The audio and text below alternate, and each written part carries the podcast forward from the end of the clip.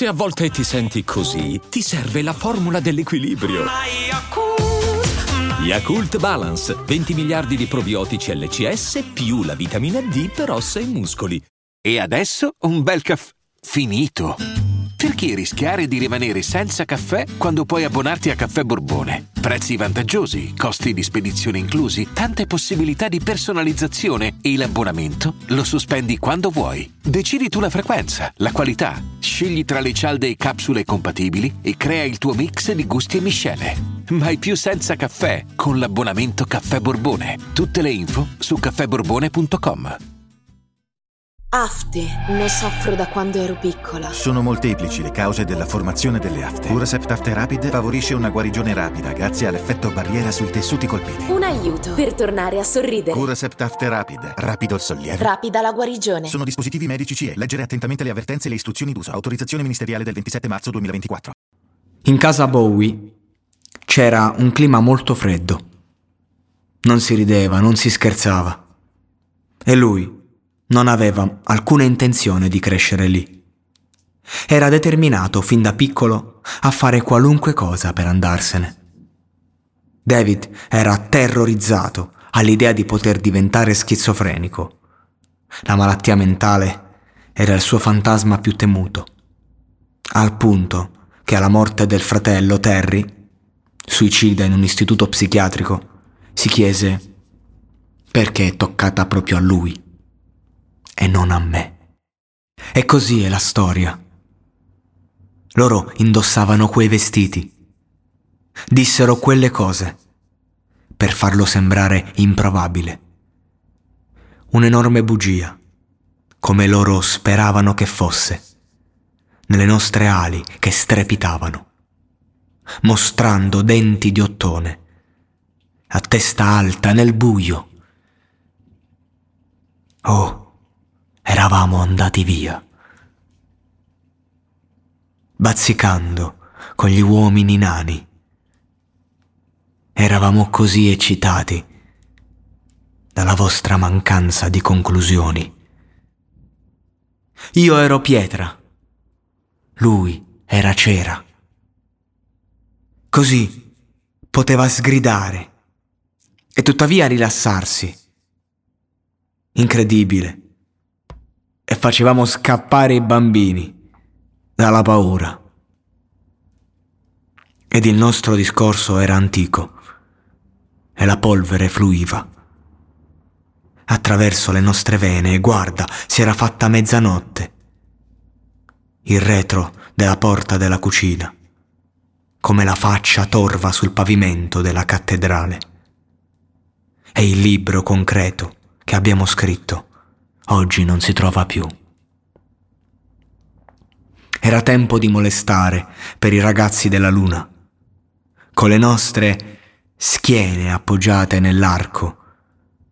Dentro il diavolo può essere qui, ma lui non ne può cantare. Ed eravamo andati via, mercanti davvero in gamba. Eravamo così eccitati. Voi pensavate che fossimo degli imbroglioni. Quando si hanno determinate esperienze familiari, il tutto si riflette chiaramente nella sfera emotiva. E se a questa combo si unisce il successo, allora la conseguenza più papabile diventa l'uso sfrenato di cocaina. Dopo il periodo del sottile duca bianco, Bowie era sfinito. Non riusciva neanche a ricordare le sessioni in studio a Los Angeles per l'album precedente. Tutto era diventato esasperato, l'abuso della sostanza soprattutto. Più in là dirà di se stesso, ero completamente pazzo. In verità è stato il periodo più buio della mia vita. Si ritirò a Berlino con il cantante Iggy Pop e la sua segretaria Corinne detta Connie, dove avrebbe potuto rinunciare per qualche tempo al suo status da pop star. Per molti anni Berlino fu per me una sorta di rifugio e santuario. È stata una delle poche città in cui ho potuto muovermi in un virtuale anonimato. Stavo andando in rovina. Nel 1976 produsse The Idiot, dello stesso Iggy e il disco è considerato il primo lavoro non ufficiale del periodo berlinese di Bowie. Ai problemi di droga e alcol si unirono i problemi coniugali. Berlino era la capitale dell'eroina, una sostanza che a David non interessava, ma che rilasciava nella società un clima di dolore. O forse era la diretta conseguenza, che poi diventa causa. Quella a lui interessava molto. Sto parlando del dolore. Perché comunque lo rispecchiava. Low, il primo disco della cosiddetta trilogia berlinese, è un disco carico di sofferenza. E già il titolo è abbastanza emblematico, difatti vuol dire depresso. E la scelta dipende anche dalla voglia di tenere un profilo basso, di low, basso profilo, da parte dell'artista, con i vent'anni più eccentrici che si ricordano. Un ventenne così proprio. Il minimalismo di artisti tedeschi come Brian Eno influenzarono David Bowie anche nella scrittura, in quanto le parole non erano così necessarie. Ma a fatti concreti io sostengo che necessariamente eh, Bowie stava iniziando a capire il concetto di poesia fino in fondo. Uno stile che puoi conoscere solo quando non ci si accontenta del talento e si scava a fondo nelle proprie turbe più intime e viscerali.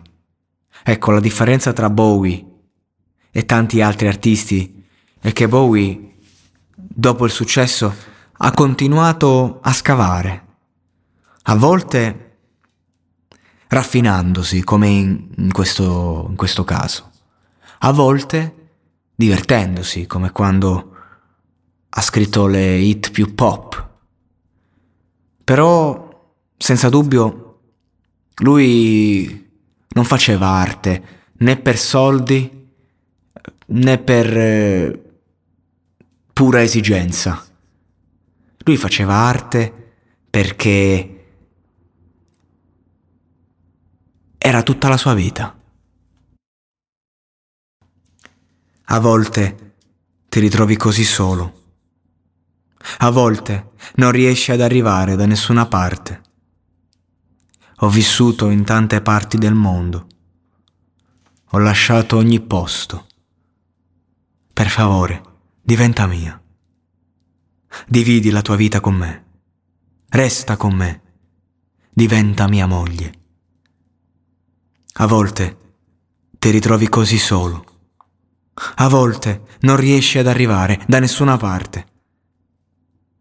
Ho vissuto in tante parti del mondo ho lasciato ogni posto. Per favore, diventa mia. Dividi la vita con me. Resta con me. Diventa mia moglie. A volte ti ritrovi così solo. Il mood di Low continua anche nel disco successivo, Eros, contenente la storica hit omonima ed è l'unico della trilogia tedesca ad essere stato registrato a Berlino. L'ultimo di cui parliamo in questo podcast. David era diventato un simbolo per i giovani berlinesi. Il disco porta dentro sé l'anima di quella guerra fredda, del muro, della solitudine. Quella che ad esempio deriva dall'abuso di droga, per dirne uno. Racconta una città stanca, sporca, che ha tanto bisogno di urlare, ma che deve ancora tacere dalla vergogna. La copertina e il videoclip del singolo lo vede senza maschere o filtri, non come nei dischi precedenti. Qui Bowie non era un personaggio, era se stesso, nitido e reale semplicemente complesso. Perché non c'è bisogno di camuffarsi quando la realtà è già narrata dal tuo sguardo. Un umano troppo umano per essere disceso dallo spazio come ci aveva abituati. Quel giorno, quando scrisse Eros, vide due amanti che si abbracciavano e baciavano. Nacque un inno di liberazione, dall'amore per l'amore, con l'amore. Raccontò l'impossibile. La luce in fondo al tunnel di un vicolo cieco. Io. Io riesco a ricordare. Mi ricordo. In piedi accanto al muro, accanto al muro. E i fucili sparavano sopra le nostre teste. Sopra le nostre teste. E ci baciammo. Come se niente potesse accadere. Niente potesse accadere. E la vergogna era dall'altra parte. Oh, possiamo batterli ancora e per sempre. Allora potremmo essere eroi, anche solo per un giorno. Noi non siamo niente e niente ci aiuterà. Forse stiamo mentendo. Allora è meglio che tu non rimanga, ma potremmo essere più al sicuro. Solo per un giorno. Solo per un giorno possiamo essere eroi.